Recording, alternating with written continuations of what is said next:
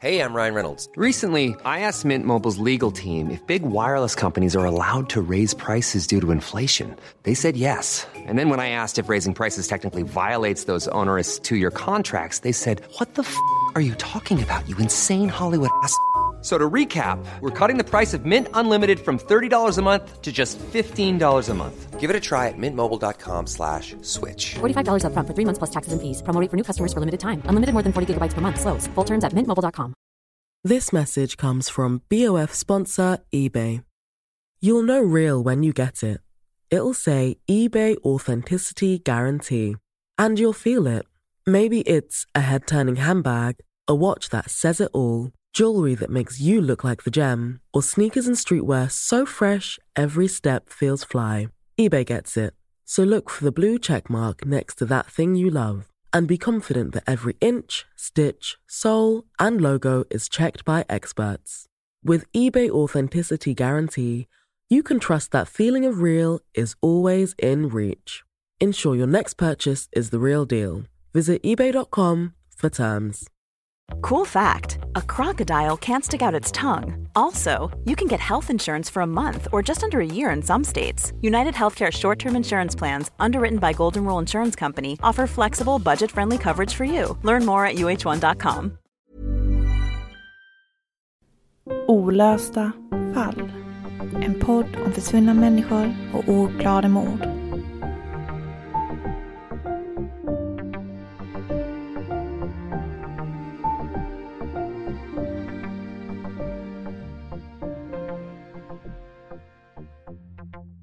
Det är september i Dalby och hösten hänger tung i luften. Solen värmer men luften är sval och fuktig. Löven på träden har börjat skifta i färg. Från ljust grön till gult, orange och slutligen till den djupaste av röda nyanser. Det är som vilken ljum höstdag som helst. Du öppnar din ytterdörr, tar ett djupt andetag och lämnar hemmet. En vanlig höstdag i Dalby. Tills du plötsligt ser poliser genomsöka det närliggande området. Spårhundar. Du undrar vad det är som har hänt, men får inga svar. Inte förrän löpsedlarna sprider sig som en löpeld in i stan. Kvinna. Försvunnen i Dalby. Den ljumma höstluften känns plötsligt kvävande. Nästan kvalmig. Och i hela tio veckor framåt är Dalby genomsökt. Och du frågar dig själv. Vart är hon? Vad har hänt henne? Den där helt vanliga höstdagen i september. Du lyssnar på Olösta fall. Mitt namn är Sofie Nublin. Och mitt namn är Nathalie Seov.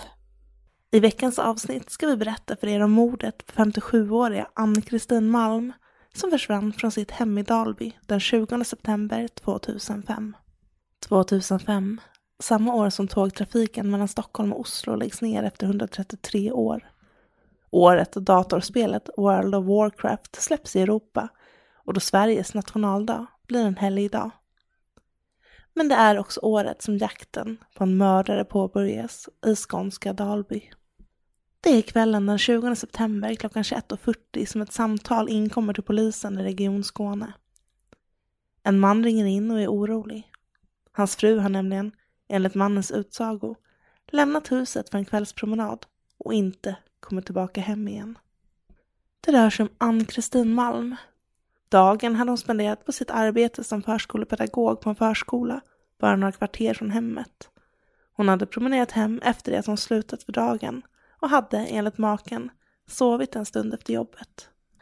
När hon väl hade vaknat hade hon haft en sån fruktansvärd huvudvärk och därför bestämt sig för att gå ut och ta en promenad, få lite frisk luft och hoppas på att huvudvärken skulle lätta. Hon hade enligt maken lämnat hemmet vid åtta tiden på kvällen och nu var han orolig för henne. Sökningen efter Ann-Kristin påbörjades omgående, men hon var som uppslukad av jorden. Polisen genomsökte varandra uthus i Dalby och sökte efter henne med både helikopter och hundar. Det hela var en gåta. Hon var omtyckt av grannar och kollegor och uppskattades av barnen på förskolan och hade inga ovänner. Hon var känd i trakten som den rejäla trebarnsmamman. Hon var väldigt glad för sitt arbete, plikttrogen, pigg och engagerad. Men hon satte alltid familjen först, barn och barnbarn. Om helgerna var det alltid bara familjen som gällde, berättar kollegan Lisbeth Larsson för Trelleborgs Allehanda. De två kvinnorna hade arbetat ihop på Bingens förskola i över tio år och stod varandra nära. Hon berättar att Ann-Kristins barn kallade henne för Bullerbymamman för att hon var en sån mamma som alltid tog hand om hemmet, ordnade med kalas och alltid fanns till hands. En riktig flörtkulemamma. På jobbet delade Ann-Kristin med sig av sina egna recept. Hon gjorde egna digestivekex och rödbetssallad. Jag menar, vem gör det själv? Det hugger till lite när jag tar fram något recept och det står Anki nere i hörnet, säger Lisbeth i samma artikel. Hon var en bra förebild. Hon bemötte alla med respekt. Och omvänt fick hon väldigt mycket respekt tillbaka. Man gick ut i medierna med en beskrivning av Ann-Kristin och rikspolisens efterlysning löd som följer. Barnskötare Ann-Kristin Malm är 57 år gammal, cirka 168 cm lång och har mellanmörkt hår med ljusa eller blonda slingor. Hon var vid försvinnandet iklädd en svart fleecetröja, en tvärande tröja och under denna ljusbeiga bomullsbyxor och svarta tygskor av sommarmodell. Efter en stor pågående sökinsats utan resultat bestämde sig polisen för att fortsätta söket efter Ann-Kristin en bit bort, nämligen vid Dalby stenbrott, som ligger cirka fyra kilometer sydost om Dalby, ute i Knivsåsen. Dalby stenbrott är en plats som under ljusa sommardagar kan upplevas som ett paradis, fyllt av ungdomar som hoppar från klipporna ner i det iskalla sötvattnet. Men vattnets djup kan dölja många hemligheter. Från början användes platsen för att byta sten till järnvägsbyggen runt om i Skåne och det viskas fortfarande om att det ska finnas grävmaskiner kvar där någonstans i Dalby stenbrotts djupaste delar, där botten når 11 meters djup. September övergick till oktober och man befarade det värsta. Man tror inte längre att den försvunna Ann-Kristin är vid liv. Samtidigt som sökningarna med likhundar påbörjades i Dalby stenbrott greps en man misstänkt för människorov. Det är en 63-åring från bygden, men polisen är förtegen om vem han är. Ann-Kristins make kunde berätta för Expressen att familjen gjorde allt de kunde för att hjälpa polisen och i början av oktober informerades de anhöriga om att polisen nu hade gripit 63-åringen. Det var i samband med ett nytt förhör. Uppgifterna som lämnats tidigare stämde inte med vad som kommit fram på andra håll, sa kommissarie Per Göransson till Expressen 2005. Han kunde berätta att den anhållne hade uppgifter som senare kontrollerats med annat som kommit fram i utredningen och nu behövde den misstänkta mannen förklara varför han ljugit. En husrannsakan genomfördes i mannens bostad. Vi är en bit närmare lösningen, men vi har ju fortfarande tittat kroppen, sa Göransson i samma artikel. Den 4 oktober påbörjades en sökinsats i Dalby stenbrott med hjälp av en likhund från Stockholm. Men inga fynd gjordes och bevisen mot 63-åringen var för få för att man skulle kunna hålla honom anhållen för människorov. Mannen släpptes på fri fot. Men så i början av december, tio veckor efter Ann-Kristins försvinnande, görs en upptäckt av en privatperson som är ute i skogen och rastar sin hund. Under en gran i ett svårtillgängligt område nära en större väg, söder om Veberöd, hittas en död kvinna nedgrävd i skogen. Identifieringen av kroppen visar att det är Ann-Kristin. Polisen är genast övertygad om att hon måste ha blivit mördad. Hon kan inte ha tagit sig hit själv. Familjen blev informerad under måndagen att det var Ann-Kristin man hittat och maken uttalade sig till Kvällsposten enligt en artikel på Expressen.se så här. Vi mår mycket dåligt. Vi har lidit nu i två och en halv månad. Mer har jag inte att säga. Polisen skulle redan ha varit på platsen där Ann-Kristin hittades på, men tre veckor tidigare innan fyndet gjordes. Det var nämligen en person som hade uppgett att han sett någonting som liknade en grav i skogen. Men platsen var så svårtillgänglig att mannen inte hittade tillbaka dit när han skulle visa graven för polisen. Att hundägaren befann sig just där och fann Ann-Kristin var med andra ord ren tur. Det ska också ha inkommit vittnesmål från en person som ska ha sett en man gräva i området.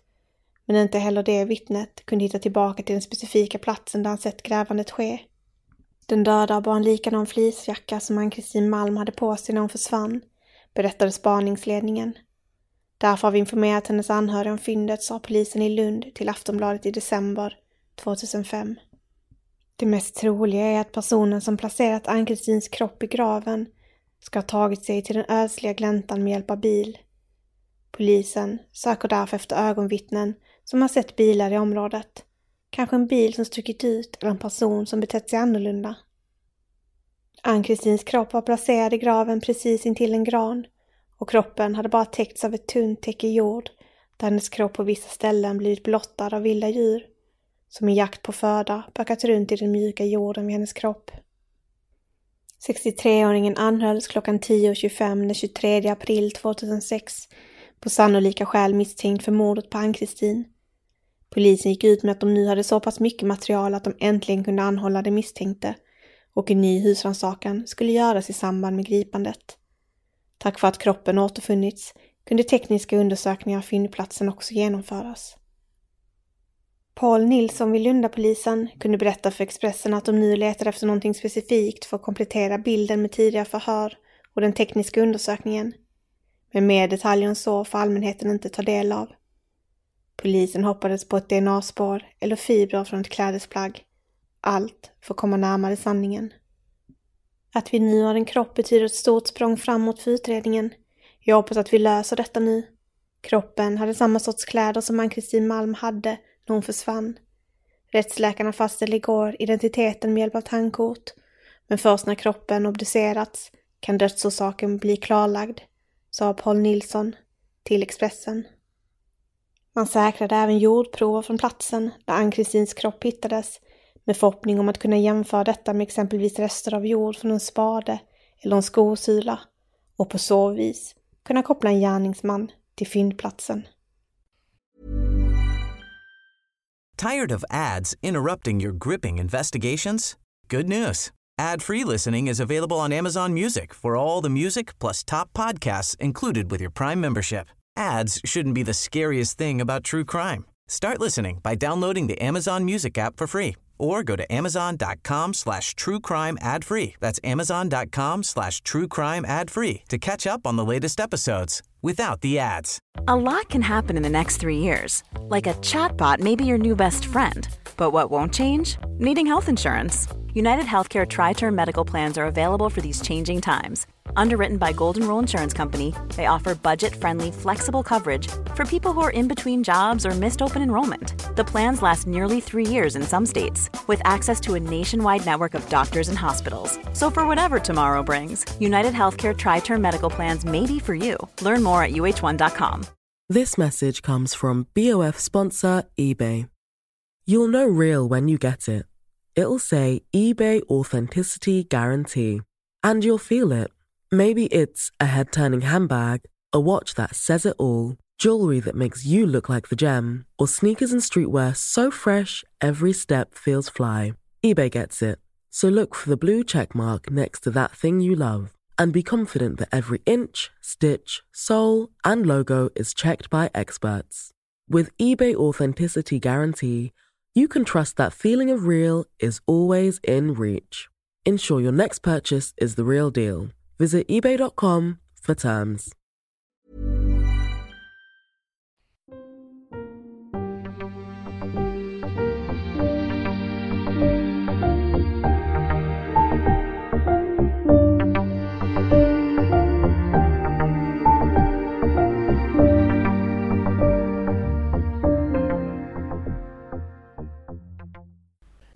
Ja du Nathalie, här gör man ju någonting som sen kommer kritiseras väldigt starkt i efterhand. Mm. För att trots att bevisläget mot 63-åringen var så tunt som det ändå var så valde Lunds tingsrätt att häkta honom. Och 63-åringen själv fortsätter ju neka till någon form av inblandning i mordet av Ann-Kristin. Precis. Och eh, Jan Alvå, häktningsdomare i fallet, sa rakt ut att det inte fanns full bevisning mot mannen. Och ett av skälen till att den 63-årige mannen misstänktes var ju att hans alibi för kvällen då Ann-Kristin försvann inte höll. För att enligt honom själv så ska han ha befunnit sig hemma vid den här tidpunkten. Men det här är ju någonting som eh, faktiskt inte verkar stämma. Vi har några vittnen som uppger att de ska sett mannen vara ute och köra sin bil. Mm. Och det här är väldigt märkligt om man nu är oskyldig att man eh, säger att man är hemma men som man sätts ute på vägarna. Vi vet att han ljuger och det är sjukt märkligt i sig varför man gör det. Men tyvärr så bevisar det ju inte någonting. Det, det är inte ett bevis för att han ska ha mördat Ann-Kristin. Det är bara ett bevis för att han ljuger. Precis. Mm. Det är ju lite det här man går efter när man drar igång det här. Och Anna Håkansson på åklagarsidan förklarar följande i en artikel i Expressen. Vi har inte det självklara beviset, utan det handlar om en rad olika incidenter som kommit fram under utredningen. Och det hade inte skadat om vi hade haft mer bevisning. Eh, och det man försöker göra då för att få fram mer bevisning, man är rätt fiffig här, det är nämligen så att för att undersöka jorden man tagit prover på från fyndplatsen så har man då tagit in en geolog för att analysera de här jord och sandproverna. Mm. Alla proverna skickas sedan till SKL, Statens kriminaltekniska laboratorium, då för analys. Man hade kunnat koppla honom till liksom fyndplatsen då kan man säga och då hade man haft lite mer att gå på. Ja, för då hade man kunnat mätt mineraler, alla de här olika egenskaperna som fanns i jorden på fyndplatsen. Hade det funnits spår av just specifikt den jorden eh, hemma hos den här mannen, då, då hade man kunnat bevisa att han åtminstone befunnit sig då på fyndplatsen. Mm, jag kan tänka mig att sådana jordprover och sammansättningen är, kan vara ganska unik faktiskt för ett specifikt område. Så i det här läget så hoppas man ju på att provsvaren ska kunna leda till en starkare bevisföring mot 63-åringen som eh, klockan tre på eftermiddagen den 27 april fördes till rättssalen, då täckt av en gul filt. Och allt det här då för att eh, hålla honom så anonym som möjligt mot allmänhetens blickar, vilket vi är ju vana vid att få se ansikten i många fall, men eh, den här mannen har faktiskt förblivit anonym i alla former av medier. Mm. Och ja, men, man tog in honom den 27 april och häktningsförhandlingarna hölls eh, bakom stängda dörrar. Och det här var då av utredningstekniska skäl. Mm. Och under häktningsförhandlingarna så tog man en paus och då uttalade sig Anna Håkansson som följer. Det har inte kommit fram någonting nytt under förhöret eller under häktningen. Han förnekar all inblandning och tycker att vi bara är ute efter att sätta dit honom. Vi har en tes eller en tanke om motivet och det understöds av vittnen. Sen går de tyvärr aldrig ut med motivet, vi har aldrig fått reda på det. Men eh, en av de största anledningarna till att mannen misstänks från början är att han hela tiden har ändrat sin berättelse. Då vart efter polisen helt enkelt presenterat nya uppgifter för honom och det är ju ganska misstänkt. Mm, det är klassiskt misstänkt beteende kan man säga. Verkligen, för varför ändrar man sin berättelse? Mm, särskilt om det är stora saker som ändras och inte bara små detaljer. Precis, och nu ändrar han sig hela tiden baserat på den fakta han får till sig. Och jag förstår verkligen att polisen reagerar på det här. Det är som att han, han tillrättavisar sin egen berättelse så att det ska funka i pusslet. Försöker anpassa omständigheterna för att bli mindre misstänkt helt enkelt. Och efter de här förhandlingarna så går det ungefär två veckor och vi närmar oss den 10 maj. Och det är det datum då åklagaren senast behöver tagit ett beslut gällande huruvida åtal då ska väckas mot mannen eller inte. Ja men precis. Och det som egentligen händer sen är att åklagaren meddelar att bevisföringen tyvärr inte är stark nog för att väcka åtal. Och det innebär att mannen inte längre är skäligen misstänkt för mordet och kan släppas på fri fot. Man har helt enkelt alldeles för lite bevis för att kunna fälla någon i det här fallet där och då. Mm. Ja. Så att man har, eh, man har en tydlig bild av vem man tror är gärningsmannen men man kan inte. Mm. Ja, och han, han blir helt enkelt inte längre skäligen misstänkt i det här läget och förundersökningen mot honom läggs ner. Men fallet är ju då i det här läget fortfarande pågående. Men polisen står ju trampar och har inte riktigt några andra personer som de har som misstänkta gärningsmän gällande mordet på Ann-Kristin. Det är ju den här mannen de har riktat in sig på. Och man har ju bara haft honom som enda misstänkt och då har man lagt all sitt fokus där och man har heller inga andra spår att gå på som leder dem i andra riktningar. Så här står de lite mm. på ett och samma ställe kan man säga. Precis. Anna Håkansson uttalar sig så här, i, citerat från TT, i en artikel i Expressen i maj 2006. För stunden har vi inte någon misstänkt alls. Rent statistiskt sett är det i början man kan lösa ett mord. Ju längre tiden går, desto mer har man det emot sig. Och det är just det, tiden har gått, färska spår är inte längre färska och mannen man riktat sin blick mot går fri då bevisföringen inte höll. Mm. Paul Nilsson vid polisen i Lund eh, har sagt så här i en annan artikel på Expressen.se. Inget av det här har fört oss vidare. Det enda polisen vet säkert är att Ann-Kristin Malms kropp legat nedgrävd på fyndplatsen sedan den kväll då hon försvann, skriver man. Ja, man vet inte om det är där hon bragts om livet, säger då Nilsson till Expressen. Mm. Så vi har ju inte heller någon mordplats. Nej, man vet inte om den platsen som är fyndplatsen är mordplatsen. Det kan vara någon helt annan plats, säger Paul Nilsson här. Mm. Och vi har inga mordvapen. Alltså det är Precis. väldigt, jag förstår ju att man har haft väldigt lite bevisföring när man ställer något mot rätta. För att man har, man har liksom inget, inget tekniskt att gå på. Ja, de har heller inte yttrat sig om de har några DNA på någon misstänkt man, men det verkar det inte som att de har. Eftersom de inte har gått ut om det. Nej, och de är ganska förtegna överlag i det här fallet. Bara det här att man valt att hålla 63-åringen anonym. Mm, och jag antar att om de har haft DNA-bevis så har de använt det för att kunna fria eller fälla den här mannen.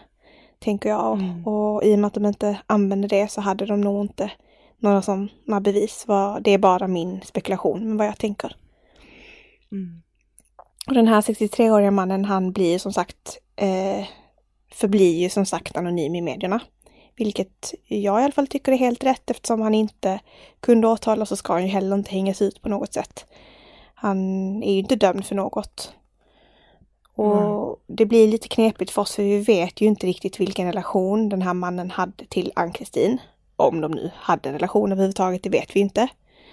Men jag antar, eftersom han blev intressant för utredningen så pass snabbt, att han nog inte är en främling för henne. Det är bara mina egna spekulationer. För annars är det kanske lite taget ur luften hur hon skulle liksom träffa den här gärningspersonen när hon gick ut för att ta lite luft.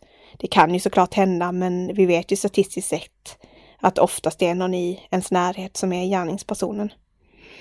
Precis. Och sen kan vi också tillägga att den här historien om att hon gick ut för att ta luft den kvällen, att hon hade huvudvärk och så. Den kommer egentligen från bara en person och det är ju hennes man. Så vi kan ju inte vara 100% säkra på att den berättelsen faktiskt är sann om hon ens gick ut den kvällen. Så det ska man också tillägga. 63-åringen kan ju vara vem som helst i nuläget. Det kan vara hennes man, det kan vara en bekant, det kan vara Mm. en broder. Vi vet ju inte vem den här mannen är.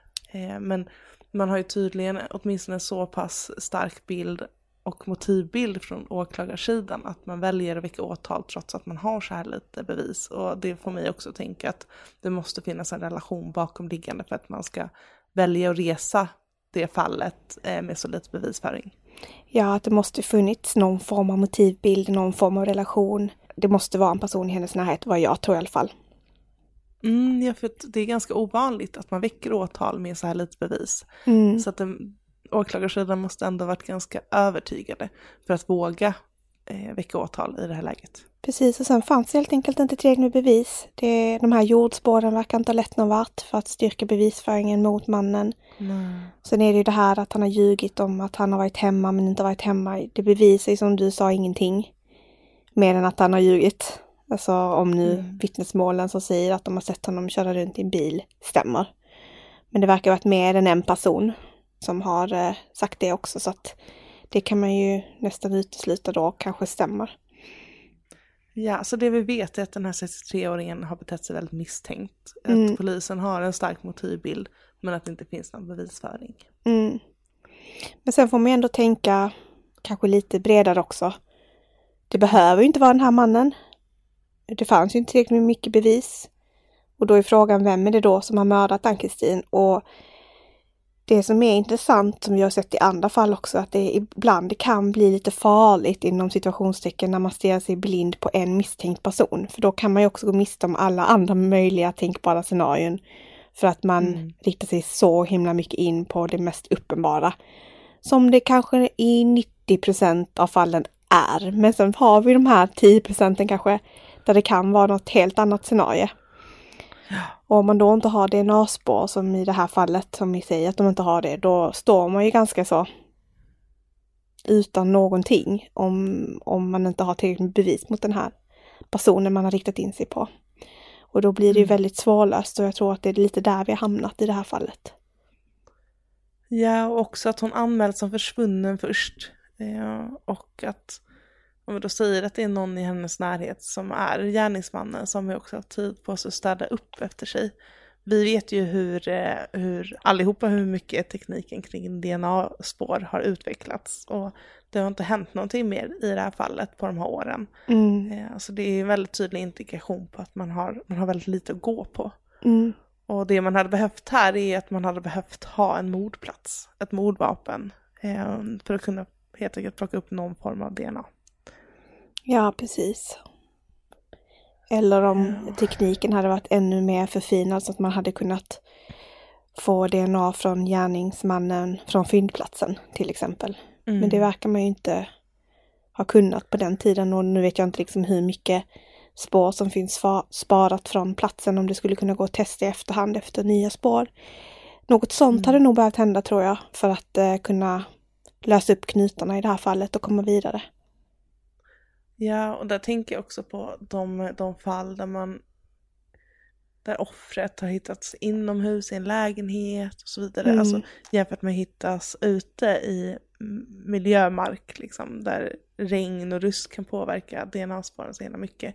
Mm. Att sånt är nog också väldigt, väldigt avgörande för vilken typ av DNA-spår man kan komma åt. Det räcker med att det ösregnar en kväll om fyndplatsen är utomhus för att man ska förlora Mm. så himla, himla mycket i tid och eh, möjligheter att, eh, att plocka spår. Ja, visst var det så att hon låg ganska ytligt också. Det var ju Mm. inte, det var inte så mycket jord ovanför kroppen. Hon var ju heller inte så, kan man säga, täckt. Så det kan också ha, ha bidragit såklart att mycket spår har ödelagts där under Mm. tiden när hon har legat ute i terrängen liksom. Ja, och det är väldigt tydligt att hon inte har några uppenbara liksom, fiender och hennes kollegor pratar väldigt fint om henne och ja men som de säger, hon var en riktig riktig flörtkulemamma och jag förstår att man alltså, utåt sett fanns det inget, inget jättestarkt motiv till varför man skulle vilja döda Ann-Kristin. Det här är ett väldigt, väldigt sorgligt fall och vi hoppas ju precis som ni på att det en vacker dag får, får sina svar helt enkelt. På Mm. vem som gjorde det här mot Ann-Kristin. Ja men verkligen. Men eh, låt oss höra lite mer om hur hennes kollegor minns henne.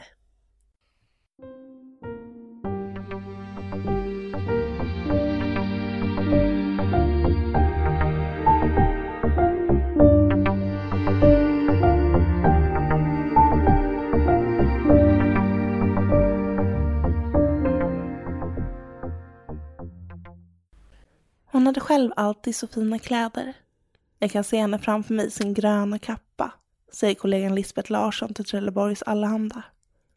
Hon tycker att minnena av Ann-Kristin är starka och klara och hon blir glad när hon tänker på henne. Men att fallet är olöst gör situationen smärtsam. Framförallt tänker jag på barnen, att det måste vara väldigt jobbigt för dem. Men det är inte heller värdigt Anki att inte få det slutet. Det avslutet.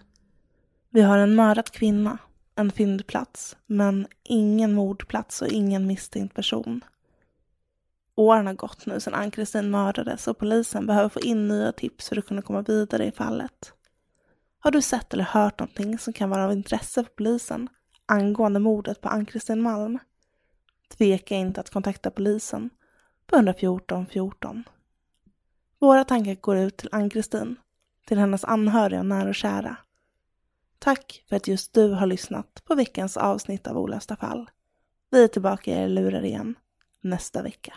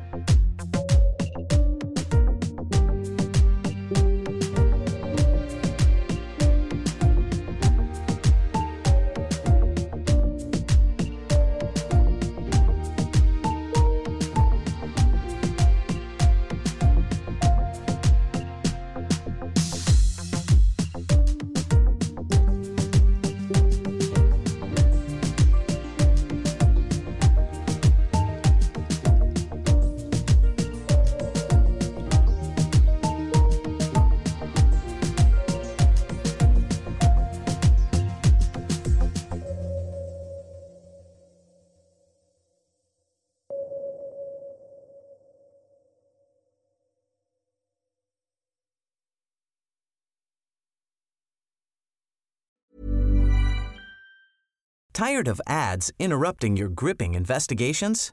Good news. Ad-free listening is available on Amazon Music for all the music plus top podcasts included with your Prime membership. Ads shouldn't be the scariest thing about true crime. Start listening by downloading the Amazon Music app for free or go to amazon.com slash true crime ad free. That's amazon.com slash true crime ad free to catch up on the latest episodes without the ads.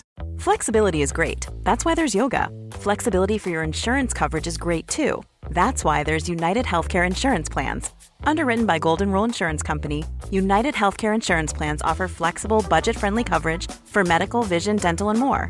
One of these plans may be right for you if you're, say, between jobs, coming off your parents' plan, turning a side hustle into a full hustle, or even missed open enrollment.